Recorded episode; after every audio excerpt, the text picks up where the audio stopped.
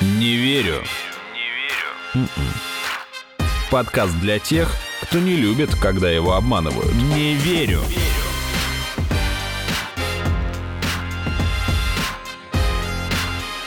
Не верю. Здравствуйте, это подкаст «Не верю», где каждую неделю вместе с экспертами мы обсуждаем самые интересные фейки, мифы, мистификации, заблуждения, вот это вот все. Меня зовут Артем Буфтяк, мои соведущие Наташа Шашина, Здравствуйте. Игорь Кривицкий. У тебя сегодня была цель взять новый порог скорости тараторения? Да, знакомы ли вы с практикой кодирования, ребята? Пока Ну так, что нет. C++, Ну, Python. Ага, ага. Ну, вот как ты решил подойти к этому вопросу. Ну что ж, будем разбираться сегодня вместе с нашим экспертом, э, психиатром-наркологом Маратом Агиняном. Здравствуйте, Марат. Здравствуйте. Можно ли сказать, что все, что нас не убивает, делает нас сильнее? Да, безусловно, можно, но я сейчас пытаюсь связать это с темой передачи и пытаюсь угадать, куда вы ведете. Я веду к тому, что... Он иногда сам не знает, Если, правда. если, да, это во-первых. Если я правильно Он понял, меня кодирует. возможно, во- возможно, голосовать за поправки в Конституцию. А, Уже поздно. Надо было раньше, да. Я к чему веду? Просто, если я правильно понял, то практика кодирования связана с тем, что человеку внушают, что потребление им, к примеру, если мы говорим про алкозависимость, оно приведет там к очень тяжелым последствиям, вплоть до смерти. Это запугивание, как мне кажется. И вот, собственно говоря, если человек выпьет и не убьет, он может считать, что то, что его не убило, сделало его сильнее. Я сейчас, Я сейчас, у меня внутренняя борьба. Мы сейчас обо всем расскажем, и сколько миллионов человек пойдет и сорвется закодированных. Я понял. Не, а по факту сколько миллионов? Ну, то есть это можно говорить о том, что эта практика работает, получается, и прям есть миллионы людей, для которых Можно сказать, что практика? Популярна, но это не Так. означает, что практика работает. Вот. Практика популярна. Значит, А какая маленький... статистика, кстати, может быть, и есть? Нет, конечно, господи. Есть статистика для официальных практик. А это что-то такое, это, неофициальная что-то практика. странное, скажем так. Это Ну, вот что-то... в России 14% врачей-наркологов считают такие практики ну, эффективными или хотя бы Ну, относительно есть эффективными. опросы, Я- которые... Я, эту статистику видел. По моим ощущениям, намного больше врачей-наркологов считают, что это эффективно. По крайней мере, считают, что другого варианта нет. Я в свое время, когда становился наркологом, когда я был врачом-интерном, мой куратор мне сказал, слушай, а другого варианта нету, эти люди не бросят. Ну, то есть, это то, с чего я начал свой наркологический путь, что, по сути, старшие коллеги мне сказали, слушай, они неизлечимы, ничего мы с ними не поделаем, они не бросят. Хотя бы так, хотя бы обманом. Да, мы с вами знаем, что это обман, но хотя бы обманом мы попробуем им воздержаться полгода или год или два там. Ну, там, хорошо обманешь, может быть, и дольше. Давайте поговорим о том, э, в чем заключается вообще методология Вот, кодирования, это чтобы слушатели начало. хотя бы Давайте так. поняли, что это такое, если они не В сталкивались. середине 80-х годов по имени Александр Романович Давженко, такой большой, статный, властный мужчина с огромным лицом, придумал подход, который он назвал стрессопсихотерапия а в жаргоне кодирование. Если очень-очень коротко, то метод сводился к тому, что он внушал, что люди должны бросить. Вот вы пьете, у вас зависимость, вы должны бросить, потому что дальше все будет плохо. И чтобы закрепить свое внушение, он прыскал хлорэтил. Это такое вещество с нехорошим запахом. Это местный анестетик для того, чтобы вызвать заморозку кожи. Вот. В глотку. Прямо впрыскивал в глотку. И особо внушаемые люди в этот момент верили, что с ними что-то такое произошло. У них в голове что-то такое произошло, и на этой вере какое-то время оставались в трезвости. То есть он их пытался убедить, что то, что он им впрыснул, это нечто, что их излечило от алкогольной зависимости? Да. И э, здесь сработало много факторов. Ну, во-первых, его фигура. Это был властный человек. Я вас спасу, я вам помогу, я вас вылечу. Я сразу хочу сказать, что параллельно с ним то же самое в другом месте делал другой чудотворец. Виктор Столбун. Столбун тоже действовал с хлоротилом, но у него были такие внушения. Вы гады, вы мрази, я вас накажу. Ну, то есть такой ангел и демон. Мгм. Но вещество одно и то же, хлоротил. Давженко хлоротил прыскал в рот, а Столбун хлоротил прыскал, не знаю, сказать или нет, куда. Ректально? Да. О, Господи. Ну, Неплохо. действительно, ангел сверху работает, ну, а демон снизу. Так. Замечательно. Ну, такие два чудотворца в 80-е годы начали вот эту работу с э, пьющим населением сверху и снизу прыскать хлоротил и внушать, что вот если они выпьют, с ними что-то случится. То есть получается, что люди же не переставали быть зависимыми, они продолжали хотеть алкоголь, думать об этом, но при этом, помимо своей зависимости, они получили еще кое-что, страх. Мало того, они зависимы, они теперь еще и боящиеся. То есть это целенаправленная психотравма такая, по сути, да? Ну, так она и называется стрессопсихотерапия, что у тебя будет еще и стресс по поводу того, что вот, вот у тебя такая проблема. У семьи стресс, что ты пьешь, А у тебя стресс, что ты не можешь пить. Да, да, да. И люди не пили, потому что, во-первых, властная фигура это сказала, во-вторых, там сработал эффект новизны. Ну, то есть ничего не было, а тут что-то появилось. И вся страна такая, а ничего себе, что-то появилось. В Крыму, в Феодосии есть такое Довженко. Туда стекалась вся Россия пьющая. Там, То есть и... это была алка-мекка. Пытались попасть к нему, не все еще попадали. А еще у него была интересный способ отбора. То есть он там сидели в зале, там человек, ну, не знаю, там 20-30. Он разговаривал, и гипнотизеры как делают? Скрестите руки, я считаю до 10, попробуйте разнять. Вот у кого не разнимаются руки, допустим, да, эти более внушаемые, эти вперед. Еще он отбирал по готовности. Для того, чтобы пройти процедуру кодирования, вы не должны пить месяц. Понятно, что чтобы не пить, уже изначально нужно иметь мотивацию. То есть были разные способы отбора уже тех, кто готов, по сути. Mm-hmm. Это Понятно. те люди, для которых, для которых, конечно, для которых его метод был, ну, некой шаманской условностью, так назовем, да. То есть некий человек, наделенный особой мистической властью, что-то такое сделал, и все, я дальше не пью. Да он и так бы не пил, может быть. И это сейчас интересный момент, потому что какова эффективность, ну, скажем так, какова доля непьющих среди закодированных и среди незакодированных? Главный врач Ленинградской области и главный нарколог Ленинградской области Евгений Крупецкий, профессор, провел такое исследование. Сравнил, ну, то есть провел исследование, посмотрел, вот среди кодированных сколько процентов срывается, и среди некодированных сколько срывается. Среди некодированных, которые сами которые решили сами решили, да. бросить. Знаете, в какой группе было больше трезвых? Ну, наверное, тех, кто сами решили. Ни в какой, одинаково. А, одинаково попался. Вот и попался. Одинаково. Хорошо. Просто, допустим, я помню, когда я был там в детском возрасте, в юношеском, я видел, если не по телевизору рекламу, то очень много баннеров, очень много каких-то таких реклам клиник, которые кто-то вводил капсулу, кто-то вводил какое-то невероятное лекарство, которое каким-то чудесным образом действовало годами. Хотя, ну, любой человек, который базово знаком, я не знаю, ну, не с медициной, но с биологией, понимает, что какое-то вещество, оно в любом случае рассасывается и пропадает. Нету такого, что тебе поставили укол, и ты три года теперь не пьешь. Но тут вопрос в чем на самом деле? Понимаешь, в зависимости от того, какое вещество, по-моему. То есть я себе вполне представляю, по крайней мере, ситуацию, когда это некое вещество, в химии я не силен, но как бы вы меня сейчас дополните или поправите. Вещество, которое вступает в реакцию с алкоголем так. в крови и вызывает у человека какие-то дикие, не знаю, там, болевые ощущения. Так а сколько это будет в твоей крови? Ты же понимаешь, что это выведется очень быстро? Не, ну, может быть, тебе говорят, ты должен принимать это каждый день? Ну, вот, допустим, вот так. На самом деле такое вещество есть, и не одно. Так. И это нельзя путать с кодированием. Все-таки кодирование – это то, что относится к методу Довженко. Или нечто, что на это похоже. Ну, то есть что-то такое, что не имеет отношения к механизму возникновения зависимости. Зависимость – это расстройство психики. У него есть хорошо изученный механизм. Вот эта интервенция, там, Довженко, она не имеет отношения к механизмам зависимости. Никакого вообще. Я думал, это биохимия по большей степени, чем психология. Именно вот формирование зависимости. Я, я отдельно отвечу, наверное, на вопрос, как современная наука понимает зависимость. Да, это немножко отдельная тема. Поэтому, если сконцентрироваться ориентироваться на предмете вот этого термина кодирования, то мне очень нравится, как это описывает вот вышеупомянутый профессор Купицкий. Он прям очень хорошо разобрал этот предмет. Кодирование – это некий шаманизм, который декорирован наукообразно. Угу. То есть он внешне выглядит как нечто научное, и там много научных слов, и человек в халате стоит там, и он врач, и он, он ведет себя по-научному. А по сути это некий шаманизм. Шаманизм в том плане, что какие-то действия есть, но они не имеют отношения к сути заболевания. Никакого вообще отношения не имеют к То сути есть, заболевания. Там, арома свечку поставить, помахать руками, все это, похоже да, на все шаманизм. это можно относить к кодированию. Не верю.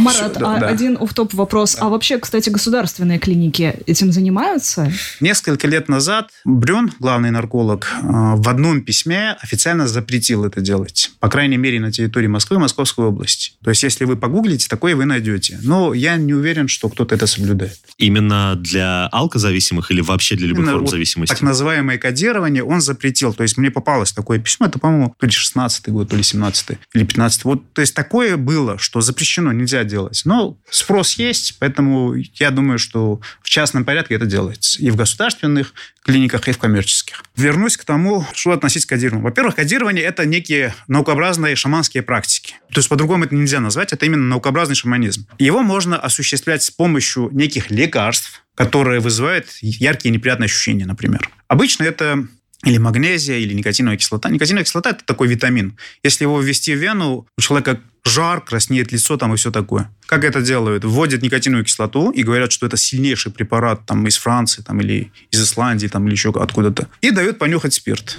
Буквально через минуту у человека жар, краснеет лицо, он такой, а что со мной? И ему говорят, видишь, все, ты всего лишь понюхал, дружочек, ты всего лишь понюхал. И видишь, что с тобой случилось? А если ты выпил? Все, я тебе вел годовую дозу. До свидания, следующий. Это тот же самый шаманизм. То есть тут строится исключительно на том, будет ли человек год настолько же сильно остерегаться алкоголя, как в момент ввода ему этого лекарства. Если сказку ему рассказали убедительно, и если он при этом немножко примитивный, скорее всего, будет. Но это не означает, что он вылечился от зависимости. Подождите, вот у меня главный вопрос был. Вы говорите, что, ну, к примеру, это поможет на два года. А почему два года воздержания от алкоголизма не способны излечить человека от зависимости? Я думал, зависимость это то, что поддерживается регулярно. Неправда. Так. Можно быть человеком с алкогольной зависимостью, воздержаться 25 лет, потом чуть-чуть попробовать и снова уйти в, прямо вот в, в запой, полный срыв.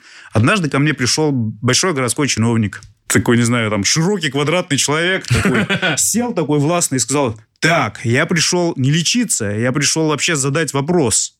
Я, говорит, в свое время кодировался лично у Давженко. Я не пил 25 лет. Я не пил 25 лет. И вот в Париже в присутствии красивой женщины я сказал себе, ну 25 лет, это же аргумент. Аргумент. Пора я выпил выпить. немного красного вина. И я уже год не могу остановиться.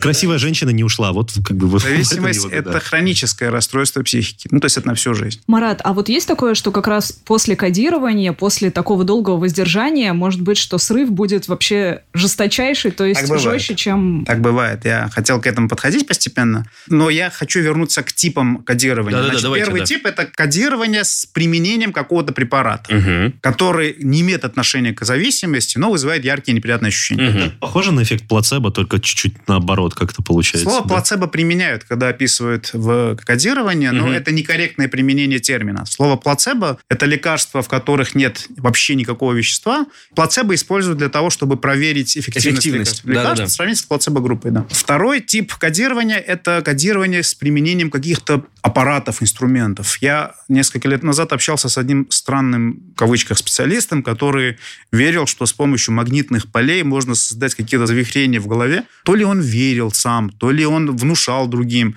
У меня сложилось впечатление, что он сам в это верит. У него свои завихрения, да? Ну да, магнитная там индуктивность, там определенное создает что-то такое, и люди прямо напрочь бросают, и он на этом построил какой-то свой бизнес на Украине. Ну, то есть это аппаратный метод кодирования. Это когда мы пациенту внушаем, что какой-то аппарат, может быть, вы помните, лет 10 назад было популярно лечить зависимость так называемым 25-м кадром. Что вот вы смотрите фильм, и там 25-й кадр, который ваш мозг не запоминает, он про то, как алкоголь вам вредит. Я прям вспомнил эти рекламы. Огромное количество. 25-й кадр? Да, как то, что кодирование 25-м кадром, я помню эти объявления, они были Полная в газетах, чушь, они были... Же. Я шучу про то, что ты закодирован алкоголь. Ну, это я закодирован голосовать за поправки.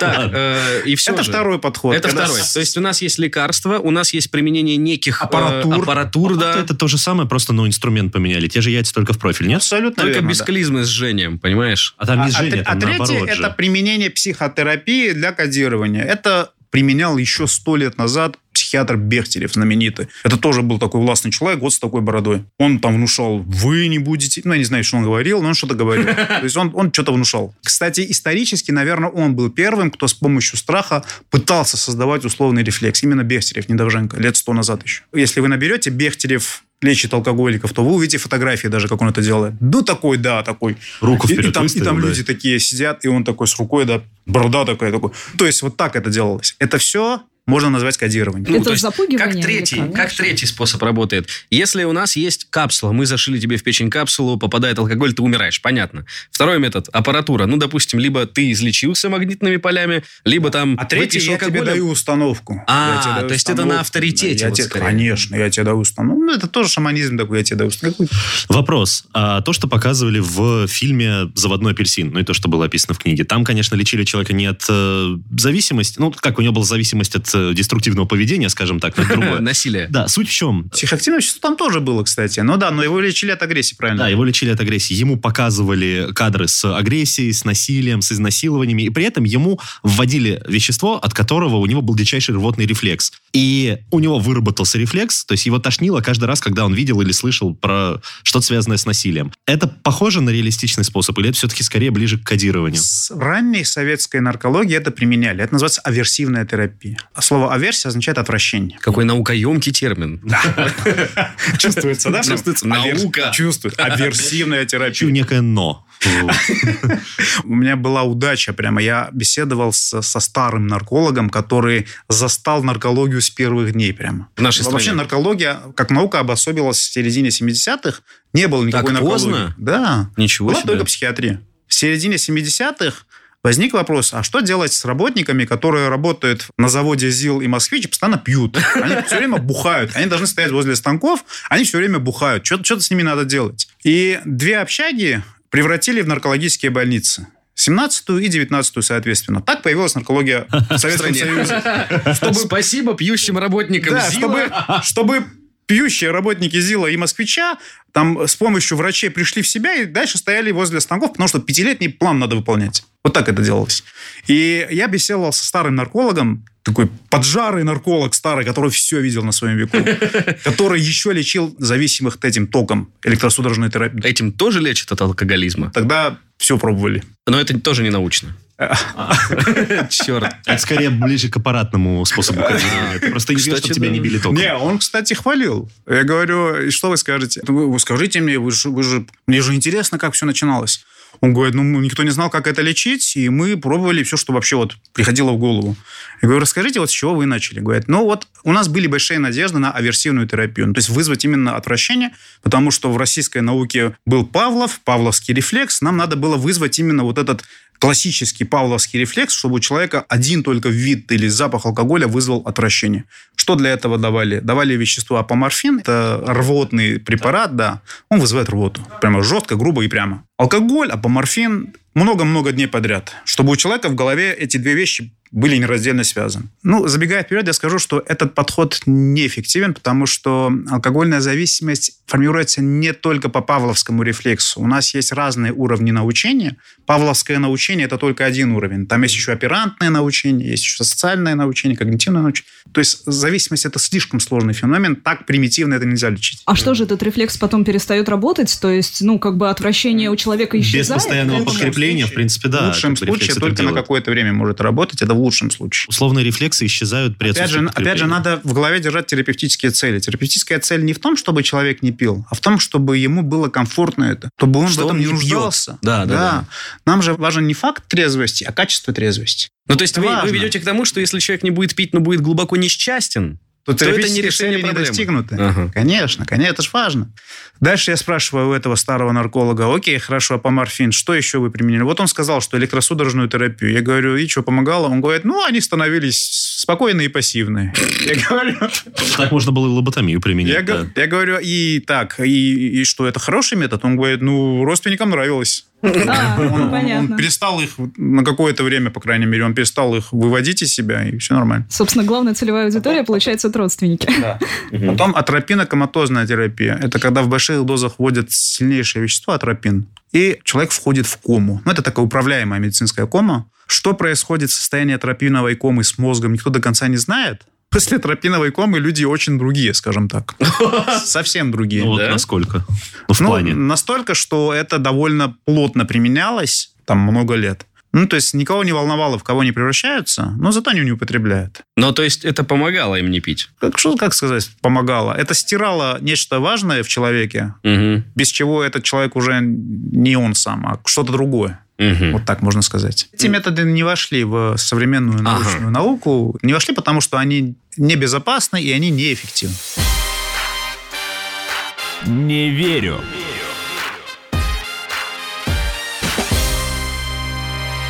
Хорошо, тогда такой вопрос. Э, Если кодирование это все-таки, как вот Википедия говорит, что это наукообразно оформленный метод, который строится на внушении. То есть можно сказать, что когда эффект внушения заканчивается, человек сталкивается опять лицом к лицу со своей зависимостью. Если он вообще формируется, потому что не надо забывать, что все начиналось в середине 80-х. Сейчас 2021 год, и люди тупо могут погуглить, прочитать и сказать, господи, я в это Согласен. не верю. И изначально может человек со скепсисом прийти к доктору и сказать, ну и что ты будешь мне делать? Тот скажет, я там закодирую тебя. Да-да, мгм, конечно. Ну, то есть внушение может и не получиться сейчас. И это очень хорошо на самом деле. Хорошо, Очень Марат. хорошо, А да. если как раз-таки человек внушаемый, и человек, в принципе, сам приходит и говорит, я хочу, закодируйте меня. Вот э, может ли это быть как бы как такой толчок немножко, ну, мотивация, в общем, точка, с которой он начнет не пить, и потом, в общем-то, все будет Это нормально. похоже, как единственный случай, в котором Так кодирование бывает. сработает. Так бывает. И если взвешенно так смотреть на эту процедуру кодирования, то можно примерно какие-то плюсы все-таки увидеть в этом методе. Он не вредный, как минимум.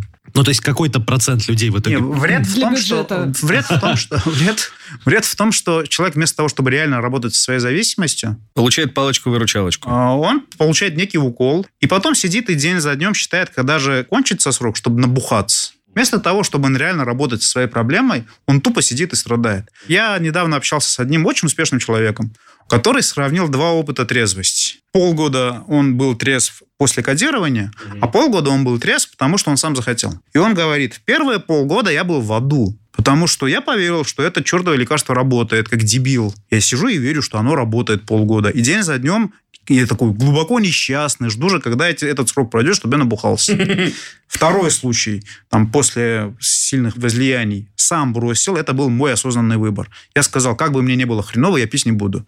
Действительно, несколько дней было хреново, потом мне было нормально. От осознания, что это мой выбор. Да, я потом сделал ошибку и сорвался, но вторые полгода которые я по своему выбору лично сделал, мне понравились в 10 раз больше, чем первые полгода. Это тоже важно, да, качество трезвости. Хорошо. Я очень хочу поинтересоваться, как сейчас наука определяет зависимость. Ну, чтобы понять, как с ней бороться, нужно понять, что это такое. Вот э, расскажите слушателям, что такое зависимость, есть ли разные виды зависимости. Словесные виды Если зависимости. посмотреть официальное определение синдрома зависимости в международной классификации 10 пересмотра, то оно звучит так. Зависимость – это совокупность физических, когнитивных и поведенческих изменений, вызванных употреблением психоактивного вещества и выдвигающих это употребление на первое место в системе ценностей. Мгм. Это официальное определение зависимости. Понятно. То есть есть разные проявления зависимости, они вызваны самим употреблением, и это употребление у человека выдвигается на первое место в системе ценностей вообще. Ну, то есть, в первую очередь, я хочу выпить. да, причем настолько сильно, что остальное подождет. Это много лет. Вот это определение, оно является основным, ну, официальным во всем мире, но оно, к сожалению, не раскрывает механизмы зависимости. Ну, то есть оно не отвечает на вопрос, а как формируется зависимость. Но современная наука ответила практически на все вопросы, как формируется зависимость. Значит, зависимость – это биопсихосоциальный феномен. Что означает био? Био означает, что в формировании зависимости участвует наш биологический мозг, а именно определенные гены нервных клеток, их, по крайней мере, про алкоголь уже насчитано 566. Это не один, не два гена, это 566 генов, которые в той или иной степени повышают вероятность того, что этот человек станет зависимым, а этот нет. То есть мы говорим о предрасположенности к алкогольной Абсолютно верно. Гены предрасполагают, а не предопределяют. Мгм. Если у меня есть 10 хреновых генов, они не говорят, ты должен бухать. Они повышают вероятность, что это случится. Но буду я бухать или нет, это я решаю. Марат, а так только с алкоголем или э, Так с, любым, с то любой есть зависимостью. пищевая, допустим? Пищевой зависимости нет, нет такой диагноза. Из пищевое Вот расстройство. Никотиновая, да. Маленький такой вопрос, чтобы не уводить нас в другую сторону, но просто поставить точку. Вы сказали, что это когда психоактивное что-то. А если, знаете, вот у голливудских звезд есть зависимость от секса, например. Это же не психоактивное. Ученые пока что такой диагноз не признали. Да? Да. То Это- есть от этого лечат, об этом говорят, но как Ну, болезнь... если вы откроете международную классификацию болезней, там нет диагноза сексуальная зависимость. Интересно, слушай. Инфомания. Это не аддикция, это не зависимость. Это есть разные расстройства, связанные с сексуальным Ага. поведением, но это не зависимость, это нечто иное со своим механизмом. Зависимость – это биопсихосоциальный феномен. Био означает, что в формировании зависимости участвует сам мозг, а именно гены мозга, и то, как нервные клетки между собой функционируют. Извините, пожалуйста, пока мы не до, первого далеко не ушли, такой вопрос. А есть некоторые народы, северные, например, народы и индейцы, они с алкоголем долгое время как таковым, в принципе, не сталкивались, поэтому их очень легко споить, потому что их организм не мозг, а организм в хороший целом. Пример. это как считается. Это тоже биологический фактор. Действительно, у некоторых народов, у азиатских народов, у некоторых народов в организме такой изофермент, обрабатывающий этанол, что это не позволяет им много выпивать. Они быстро краснеют, им плохо становится, они не могут быстро выпивать. Но я сейчас к этому вернусь. Это, кстати, вот хороший образец, когда другой фактор на это влияет. Да, это, тоже можно хакнуть. Ну, я сейчас не буду на этом долго останавливаться. В общем, есть большое количество биологических факторов, которые вносят свою лепту. Эта лепта тоже посчитана. 40-70% это биология. Обалдеть. Ну, это очень большой диапазон, 40-70. То есть почти половина, ну так, грубо говоря. Второй аспект зависимости – это психология человека. Это то, как человек мыслит, какие у него есть убеждения про употребление, про трезвость, про самого себя, про свое прошлое, про свое настоящее, про свое будущее там, и так далее. Ну, то есть то, как мы мыслим свою реальность. То есть это все тоже вносит свою лепту в то, будем мы зависимыми или нет. Для кого-то много выпивать – это вообще не проблема. Ну, то есть его система убеждений позволяет выпивать. Из-за этого он выпивает много. А для кого-то, ну, нет, как бы. Не чаще, чем раз в неделю. Не больше, чем одну там или две порции. То есть система убеждений влияет. И третий компонент – это социальный аспект зависимости. Мы же социальные котики, мы живем не в вакууме, и очень, очень сильно на нас влияет то, что мы вокруг себя видим. Это, кстати, настолько сильная штука, что даже на людей, у которых плохой фермент, у азиатов, конкретно у японцев, это повлияло. И в конце 20 века посчитали, что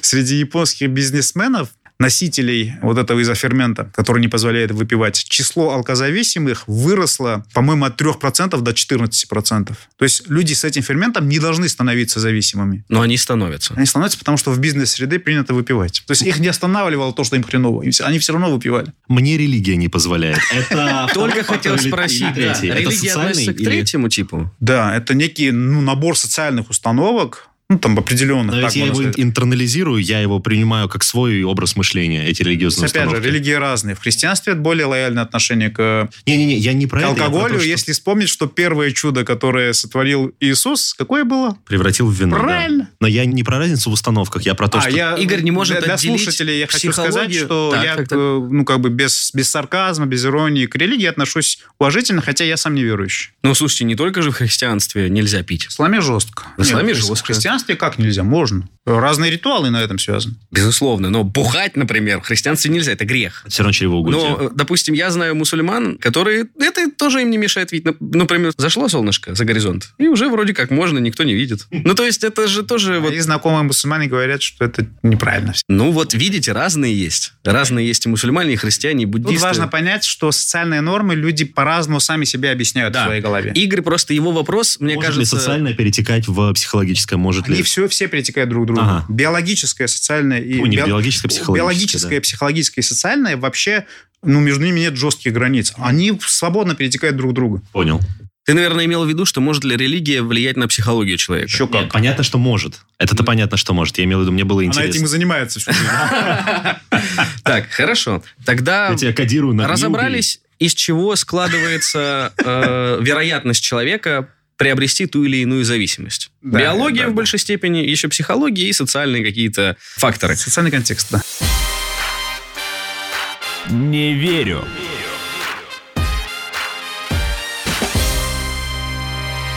Что ж, почему кодирование не панацея, мы разобрались. Но какие методы борьбы с зависимостью может предложить современная наука, мы рассмотрим в следующем эпизоде. Существуют ли таблетки от алкоголизма, в чем заключается психологическая и социальная составляющие зависимости, какие вообще зависимости бывают и в чем их разница.